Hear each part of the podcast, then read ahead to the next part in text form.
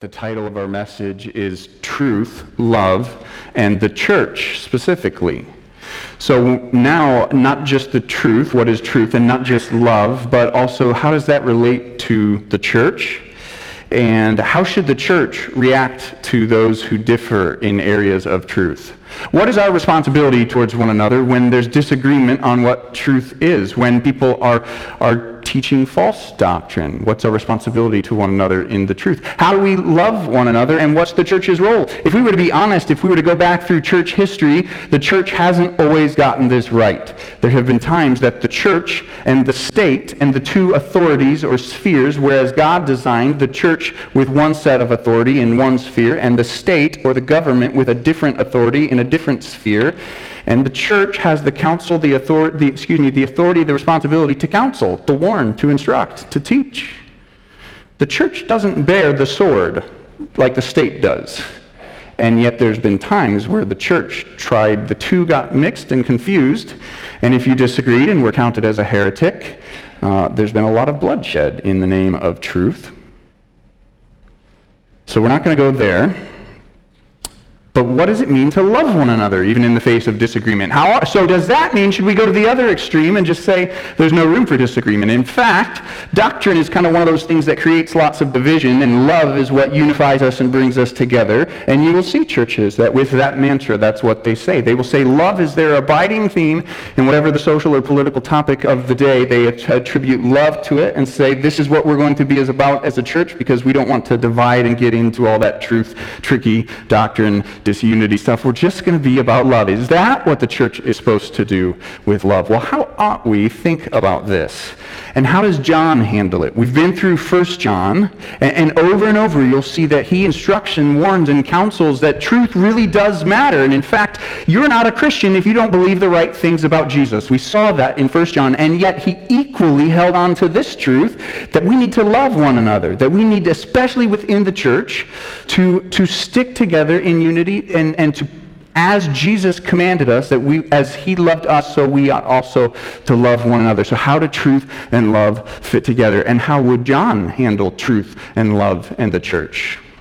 How did John react to heretics, those who got the gospel wrong, those who proclaimed a false gospel, those who denied the truth of who Jesus Christ was. Well, there's a story that's told, and whether or not it's true, we'll just have to trust one historian's word. But there was a heretic in around the same time of John whose name was Cerinthus. I'm not sure if I'm pronouncing that right, but Cerinthus was a heretic. He denied the virgin birth. He denied the fact that uh, Jesus was born in the flesh fully divine. So he would say that Jesus came to earth, was born of Mary and Joseph, had human parents, and was just a man, and at his baptism, baptism, divinity descended upon Jesus, but then before the crucifixion, divinity left. So this was the heresy that Cerinthus taught around this same time, end of the first century. In fact, there's some who think that, that 1st, 2nd, and 3rd John were written to oppose this teaching of Cerinthus, and whether or not that's true, we can't nail down precisely.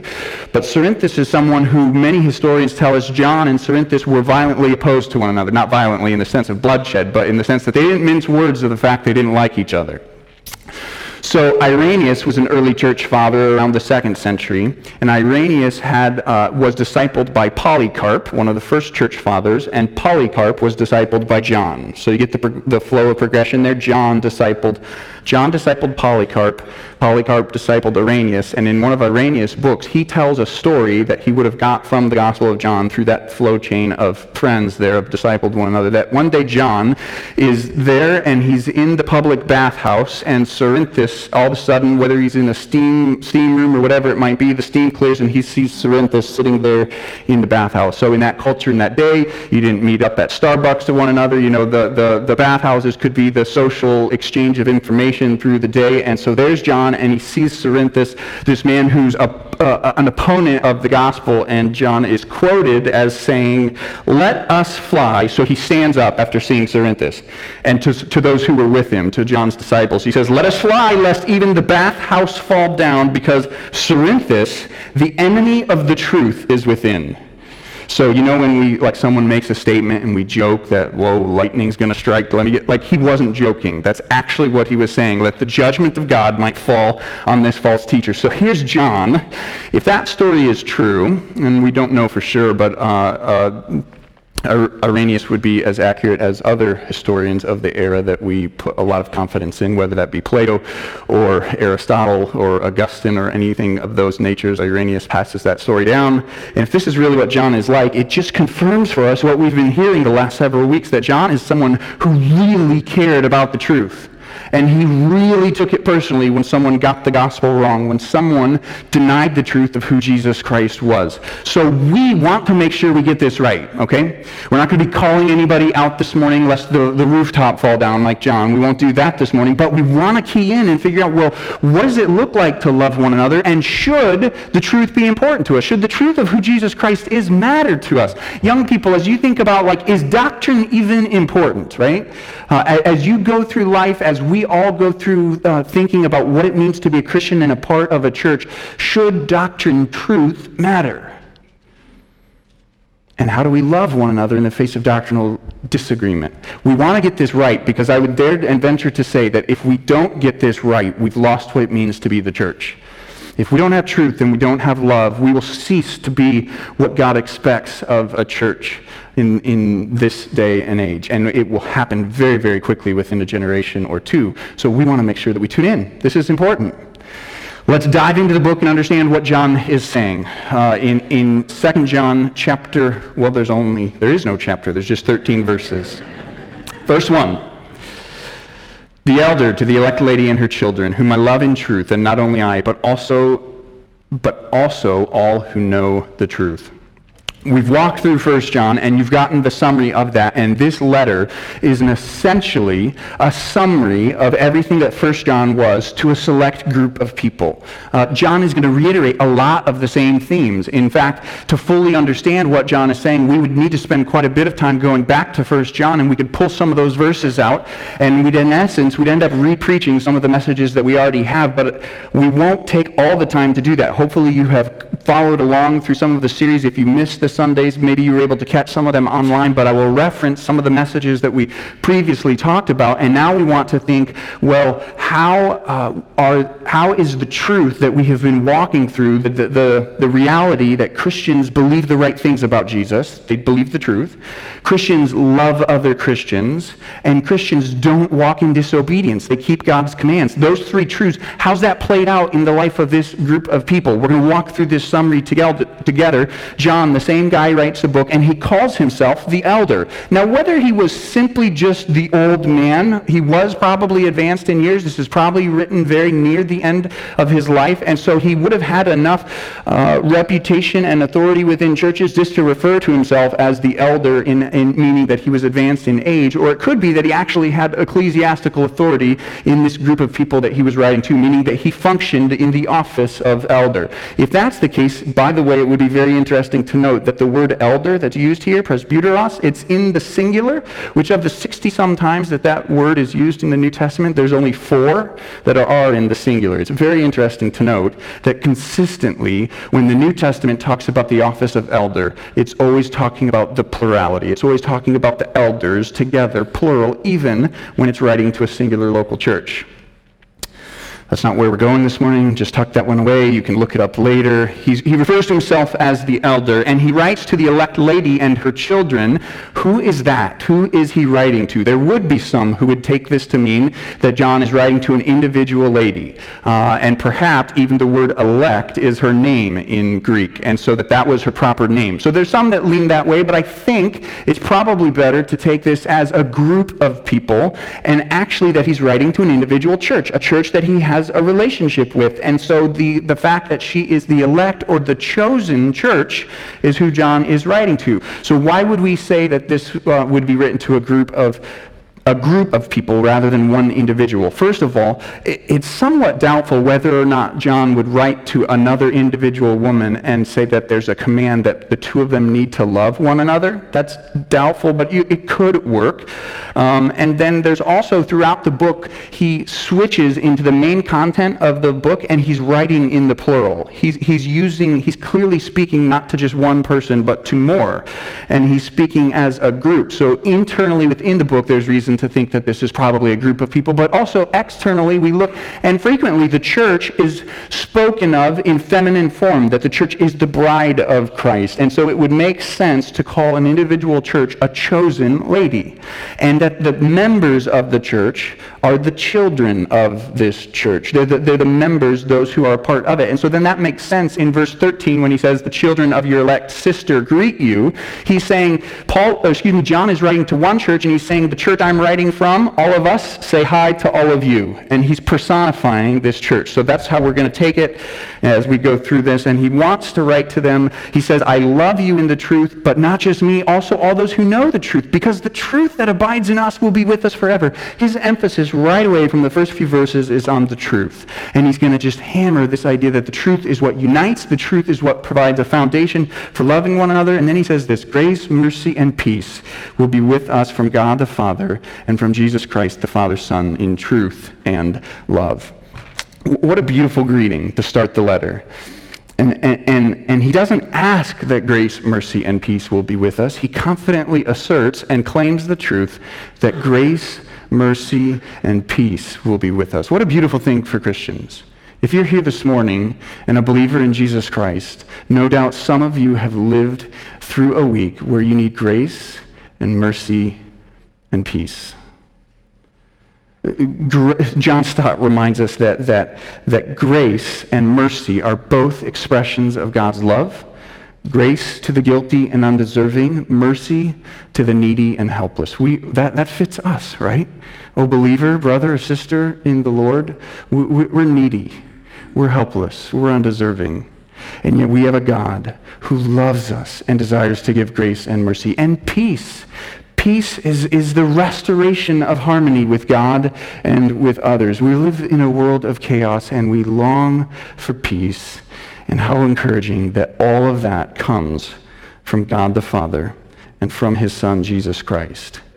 Be encouraged with that if you're here this morning and you need that grace, mercy, and peace. If you're a Christian, God loves you. He, he's coming into your life to show you his grace, his mercy, his peace, to make known himself to you through the person of his Son, Jesus Christ. And then he says all of these things will be what in the closing phrase of verse 3? In truth and love. John is consistently going to connect this idea that truth and love are not in opposition to one another. In fact, that they are connected to one another. So let's start walking these verses out, and you're going to see that truth and love love are, are uh, essentially connected to one another. Verse 4 I rejoice greatly to find some of your children walking in the truth, just as we were commanded by the Father. And now I ask you, dear lady, not as though I were writing you a new commandment but the one that we have had from the beginning, that we love one another. And this is love, that we walk according to his commandments. This is the commandment, just as you have heard from the beginning, so that you should walk in it. So somehow John has come into contact with a group from this church, and he, he sees some of the members of this church, some of the children of this elect lady, as he refers to the church, and he finds out they're walking in truth and love. They're keeping the commandments. They're, they're walking in obedience. And what joy that is for those of us in ministry to see that there are people who are sticking with the faith. For you as parents to see your children being faithful to the truth of the gospel. And John John says, This is encouraging. This is joyful. There was great joy in seeing that there were those who continued on in the faith as I should. And now, though, he says this. He says in verse 5, Not as though I were writing you a new commandment, but one that we've had from the beginning, that we love one another. So it, it wasn't just that the truth was important, but the way that they treated one another, the way that they loved one another was also extremely important. We, we walked through this in detail a few weeks ago as we, as we saw all the places in 1 John that actually mirror, mirror the Gospel of John, and the way that we as Christians, if we uh, truly love Jesus, we show that love to one another. We fulfill the one another commands of Scripture. 1 Corinthians 13's definition of love love, that love is patient and kind and does not insist in its own way. These kinds of things, that this is the way that we willingly sacrifice for the good of others. And he says this, this is part of God's commands, and this is what we as a people need to do. He also says this in verse 6 that I find very interesting. This is love, that we walk according to his commandments. So he closes verse 5 saying that we love one another, and this is love that we walk according to his commandments. Have you ever thought about this fact? If you're a Christian here this morning, if you're a believer in Jesus Christ, one of the ways that you love the brothers and sisters in the pew around you is by being obedient to God. That is contrary to our normal way of thinking. We normally think that our life is our business, no one else's, this is between me and God, a personal relationship between me and Him. But part of the way that John says that we love others is obeying God's commands. So go back to 1 John and think of some of the things that we said about not walking or continuing in sin. That's part of how we love one another, is keeping God's commands. So, so you, you don't ever think that a private sin doesn't affect those around you. Your life and your sin has a deep impact on the relationships around you. It's never just between you alone. Yes, it is between you and God, but it always has ramifications into the life of those around you. So if you, if you love the brothers and sisters here at Shawnee, be vigilant over your life and your obedience to God's commands. That's something that we ought to do, not because we think it earns us salvation, not because we think it makes us better than others around us, because we love God and we love others and we want to walk in obedience to his commands. But notice as you go through this, truth and love are not separate from each other. This is what it means to walk in truth and love, is that, that they love one another because of the common truth that they share in the person of who Jesus Christ is is. This is love that we, that we keep his commands. So let me ask this question. What is our basis for loving one another at Shawnee Baptist Church? Like, what's the binding agent that holds us together as a church? Why do we agree to come together and fellowship together and worship together and show kindness to one another? Why, why do we commit to showing the, to fulfilling the one another commands of Scripture to one another? It's not because of shared common interest. It's not because of a particular love for particular ministries that meet or address felt needs. It, it's not because we all like the same style of music. It's not because we all agree the same way on certain political issues, because we don't. We all have different preferences in music.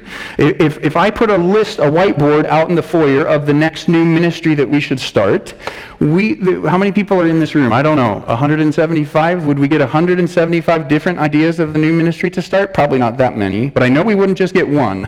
We wouldn't be unified in some of those uh, secondary areas, right? What's our basis for loving one another? It's truth. It's the truth of who Jesus Christ is. It's the truth of the gospel that then commits us to one another. John Stott says, truth is the ground of reciprocal Christian love. We love each other not because we are temperamentally compatible or because we are naturally drawn to one another, but because of the truth which we share. See, the church is a supernatural community that ought to transcend culture's reasons for loving one another. Uh, we can find clubs and groups to be a part of that share common interests, and, and the world knows how to show great kindness to one another within inside those groups. But what's the church?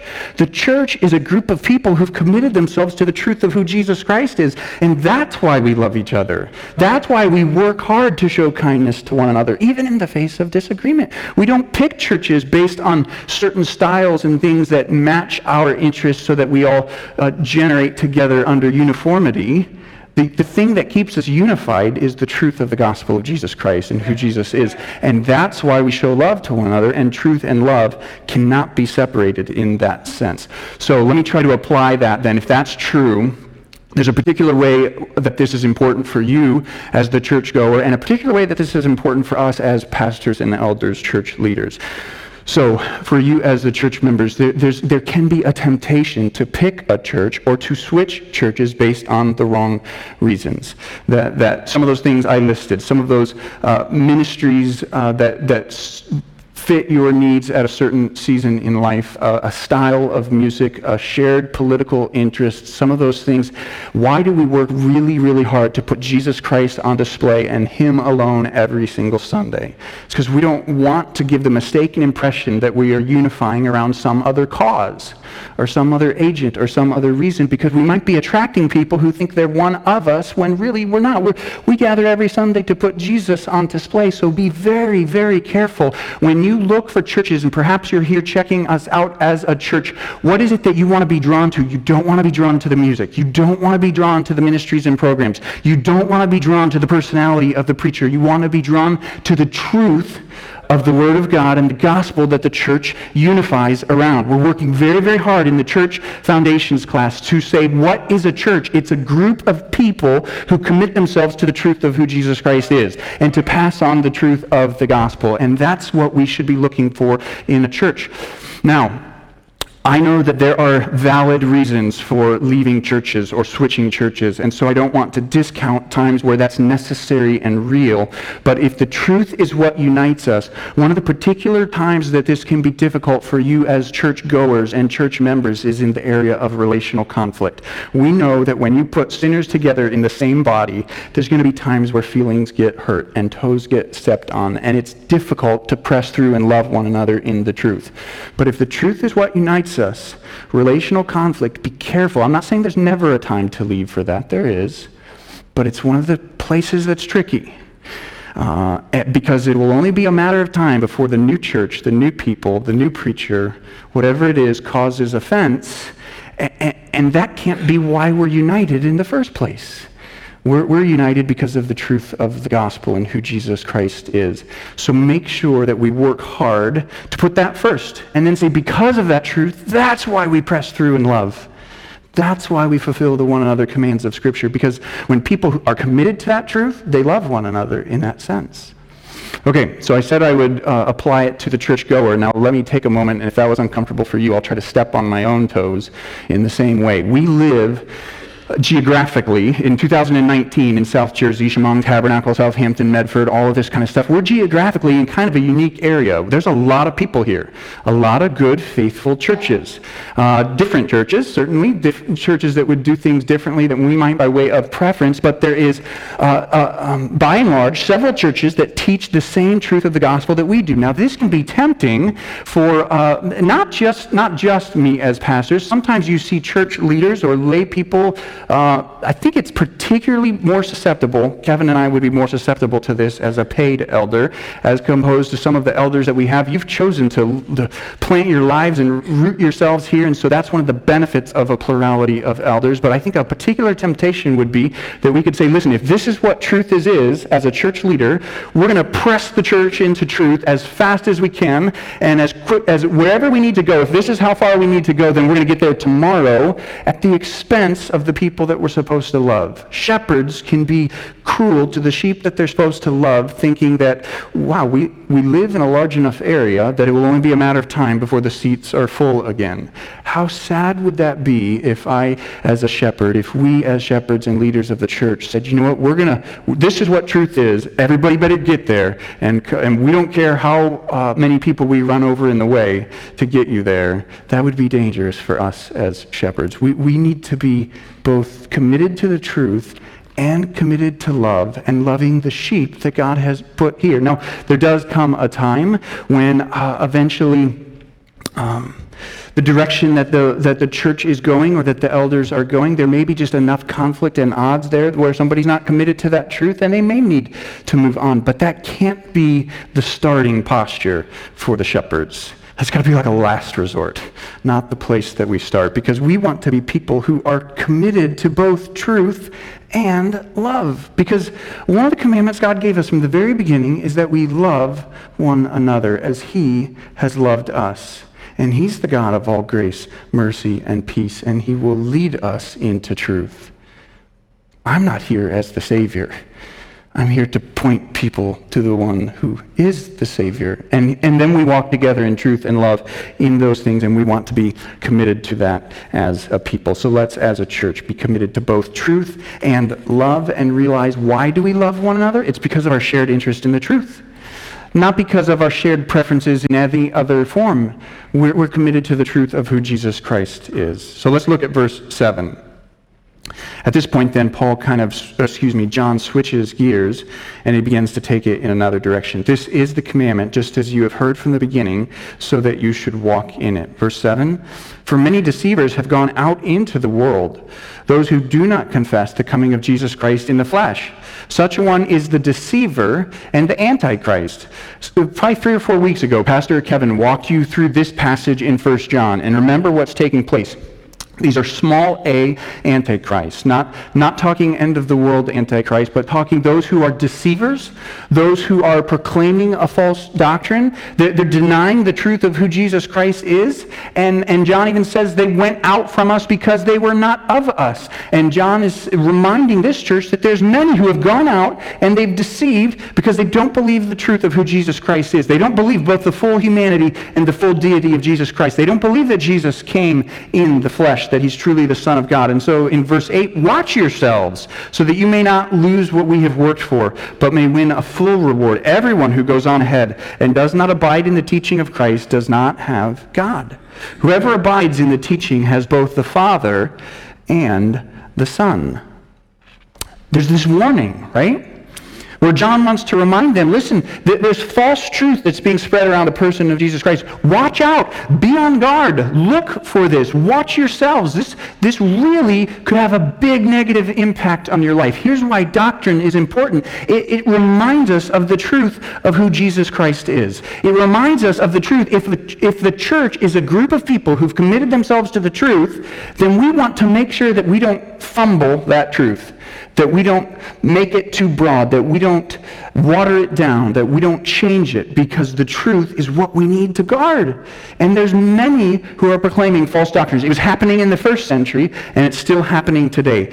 In, in the new foundations, in the church foundations class, as we are working hard to explain to people what we believe, we're, we're reminding people that the church is a group of people who are confessional by nature. What do I mean by that? I mean we confess and hold to certain truths and doctrines. You might call these creeds, you might call them statement of belief. Our church has a statement of belief in its founding documents. And by nature, Christians are people who say, yes, this is what the truth is. I think we have 1 Timothy chapter 3 for you, and I'd like to show you this verse on the screen. 1 Timothy chapter 3, and this is the way that Paul says it to Timothy.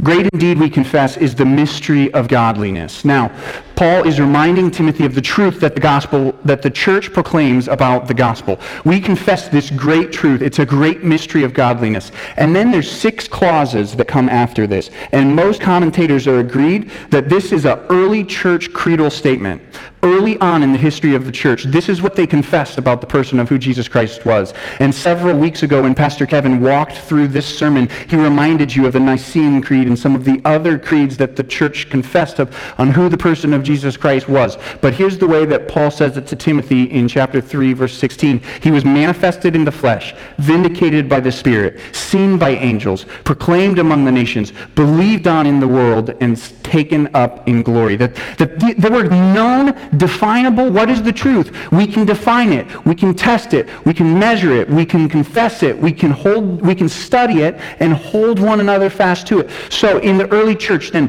when you get to the book of Titus, when Paul commands Titus to appoint elders who can do what? What does he say that the elders need to be capable of doing? He says that they need to hold firm to the trustworthy word as taught. There was a definable, measurable, trustworthy word that the elders needed to be able to defend. When you get to the book of Jude, why is that book written? Because uh, uh, the writer wants to contend for the faith that was once for all delivered. He realizes that there's theological threat, and he said, I felt it necessary to contend for the faith that was once for all delivered. There's this definable, passed down uh, from the apostolic line that we believe this is the truth of who Jesus Christ is. This is doctrine is not for just a boring seminary room for those who are someday want to devote their lives to preaching. Doctrine is for all of us because it's the truth we confess. It's the truth that we need to pass on. It's the truth that we need to hold to, and we as a church need to be very, very careful with it. Now, what is the warning specifically that John is giving to the church? How careful do we need to be with our doctrine? In the church foundations class, we're encouraging people that we need to be able to do theological triage. What do we mean by that? That there are, you've heard us talk about this before, that there's first order doctrines, there's primary doctrines. That means that without this, if you step outside of these bounds, you've lost the gospel. That's what was going on in 2 John. To deny that Jesus Christ had come in the flesh, you had stepped outside orthodoxy. You had denied the truth of the gospel. Now, there's several things that you'll notice in our statement of faith if you were to read our churches that are like in-house discussions, that Christians might disagree on the mode of baptism and so, several other points of doctrine that we would say, you know what, there's not enough agreement to plant churches together or to, to be in the same church, but there is enough agreement on the gospel. These are second order things. So when you get to John's admonition to, to not give hospitality to a heretic, I don't think we're talking about second order doctrines, things that are, that are outside the order of the gospel in that sense. And then there would be other things that would be tertiary or third order that even we inside the same church might have difference of opinion on, and we can still lovingly fellowship together. But we need to be careful thinking about that and to not elevate one wrongly over the other. Now that I've said all that, why does John, why is he so adamant that they have to pass on the truth? That when these heretics come who are denying that Jesus Christ has come in the flesh, he says, watch yourself, guard, be on the lookout. Because uh, he, he doesn't want them to lose their reward and to lose their faith. Listen, the, the church will quickly become irrelevant when we don't guard the truth. And there are so many today who are trying to take the message of the church and market it and make it more palatable, and all they're doing is making the church irrelevant. The world will never look at us and say, Wow, you're so gracious and glorious, and we want to be like you. People that God has chosen to be his children will do that. And we want to be faithful in proclaiming the gospel because we believe that God is drawing the world to those, those that he has chosen, he is drawing them out of the world into the kingdom of light, and he is saving his children. And so we rejoice in that. A man named David Wells has written a book called The Courage to be Protestant, and he writes in this topic, helping churches understand if you're not careful with your message, you are quickly going to become irrelevant. And he says, if we as a church don't want to lose our voice in culture, the church must remember two points in particular. First, that Christianity is about truth, and second, that those who say they are Christians must model this truth by their integrity. Christianity really is about truth the truth of who Jesus Christ is. And this is why it's extremely important when people come and deny the truths of the gospel.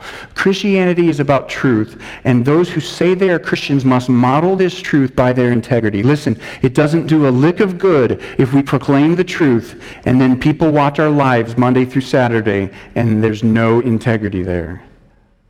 And if, we, if we're one person in church and the things that people watch us doing and saying and living like in the world, if there's no integrity in that message, we, we very quickly lose our Christian witness. That's why John was concerned that Christians obeyed God's commands, that they didn't walk in continual habitual patterns and lifestyle of unrepentant sin.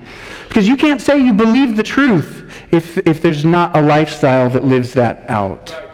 And so we as Christians must be committed to those facts and committed to those truths. Uh, this, this, uh, this is the place where we will have a voice to share as a church in a world that's increasingly chaotic, in a world where uh, the, tr- the truth is increasingly downplayed. We must be people who are committed to the truth, and we must be people who desire to pass that truth on. Well, finally, there's a bit of a warning and instruction. He says, If anyone comes to you and does not bring this teaching, do not receive him into your house or give him any greeting. For whoever greets him take part in his wicked works. So here, John is making it crystal clear that when someone proclaims a false gospel and denies the truth of who Jesus Christ is, there's wickedness involved in that. And if, if this church wasn't careful, their hospitality would be participating in or agreeing with that work. So how, how should we think about this as a church? What does this mean? Uh, if you have someone knock on your door and they're proclaiming a false gospel, does this mean you need to slam the door in their face or you're in error of 2 John if you would ever invite them in? There's some that probably think that, but I'm not sure that's exactly the message that John was trying to give. I, I think we can think of it this way. Remember, in this early church culture, uh, missionaries or those who went out proclaiming their messages were reliant on hospitality. The, the, when the Roman world developed the road system, the Pax Romana, through, through the, when they brought peace to the area of Rome and they were able to develop the highway system, this is what uh, enabled the spread of information at such a fast rate and why the gospel was able to get to other places. Well, false teachers were able to use that same road system and they were able to go from town to town proclaiming their false heresies. And there wasn't, you know, the Motel 6 on the corner that you could book your registration online. You were pretty well reliant on the hospitality of others to invite you into their home. So other places in Scripture would show us that we still need to be courteous, that there still needs to be a kindness and a common Christian courtesy. I think particularly what John is warning against here for, is that the church, by inviting these speakers in, is giving them a platform. They're financially enabling and funding a false gospel. So I think what's adamant for us as believers and for us as a church is to be very careful with the funds that God has given us to make sure it's going to promoting true gospel messages. That it's uh, being used to further the same truth that we believe in the truest sense of what the gospel is. And so we want to be careful just sending money off to places that doesn't believe the same gospel that we do. We would want to be very careful in our day and age of social media of promoting false heresies online and promoting books of false teachers or endorsing in a way that looks like we are joining in their work or helping them to get their message out. So I think that's what John, uh, if, if we as a church and we as a people need to apply message, and specifically, also particularly, it's the teachers. It's those who are the leaders and the teachers of these false ministries. This doesn't mean that your uh, unsaved, deceived coworker who's in the, the cubicle next to you and believes a false gospel, it doesn't mean that you ought not to befriend them with hospitality and seek to win them over to the gospel. Specifically, John's warning against the leaders and teachers of these false gospels. We as Christians still need to reach out with the truth to those who are deceived. This kind of reliance on the truth is extremely important for us as Christians, for us as a church. Look what verse 9 says before that warning in verse 11, 10 and 11.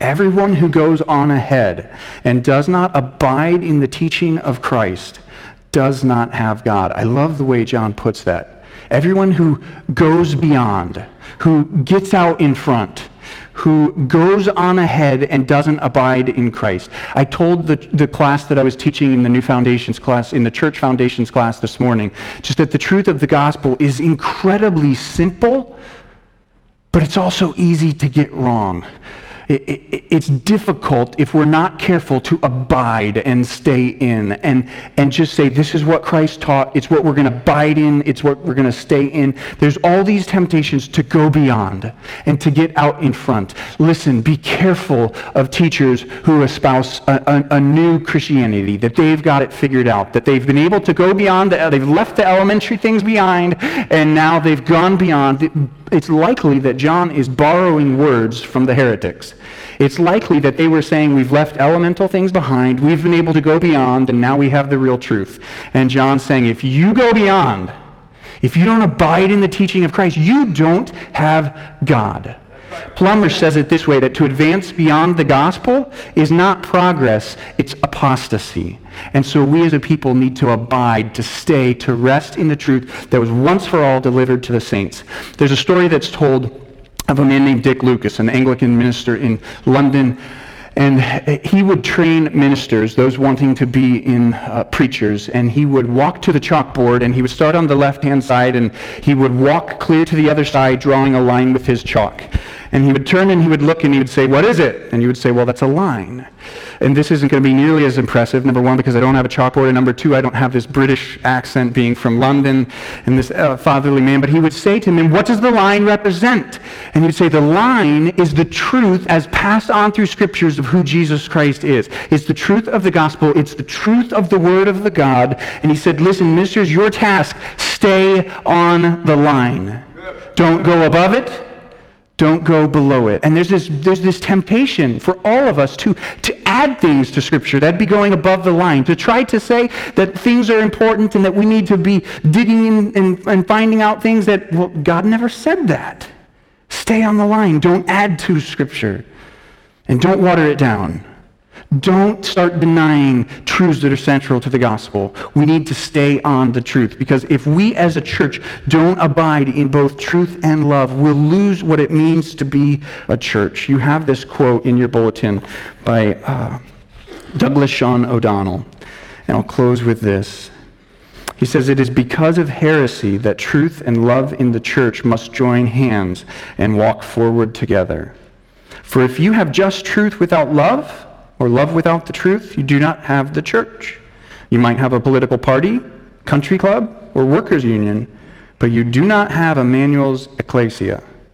The church is not a society where you can come as you are, stay as you are, do as you like, and think as you might.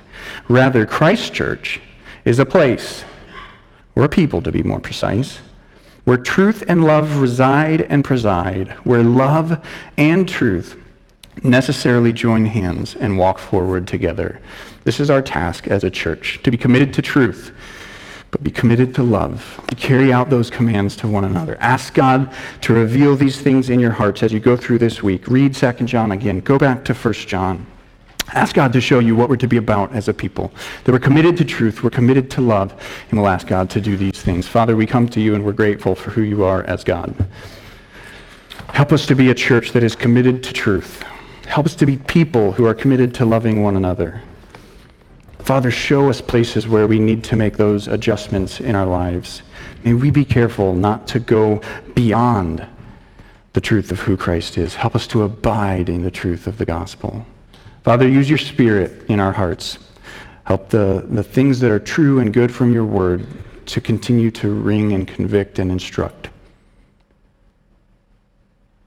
Encourage us, we ask and pray in Christ's name. Amen.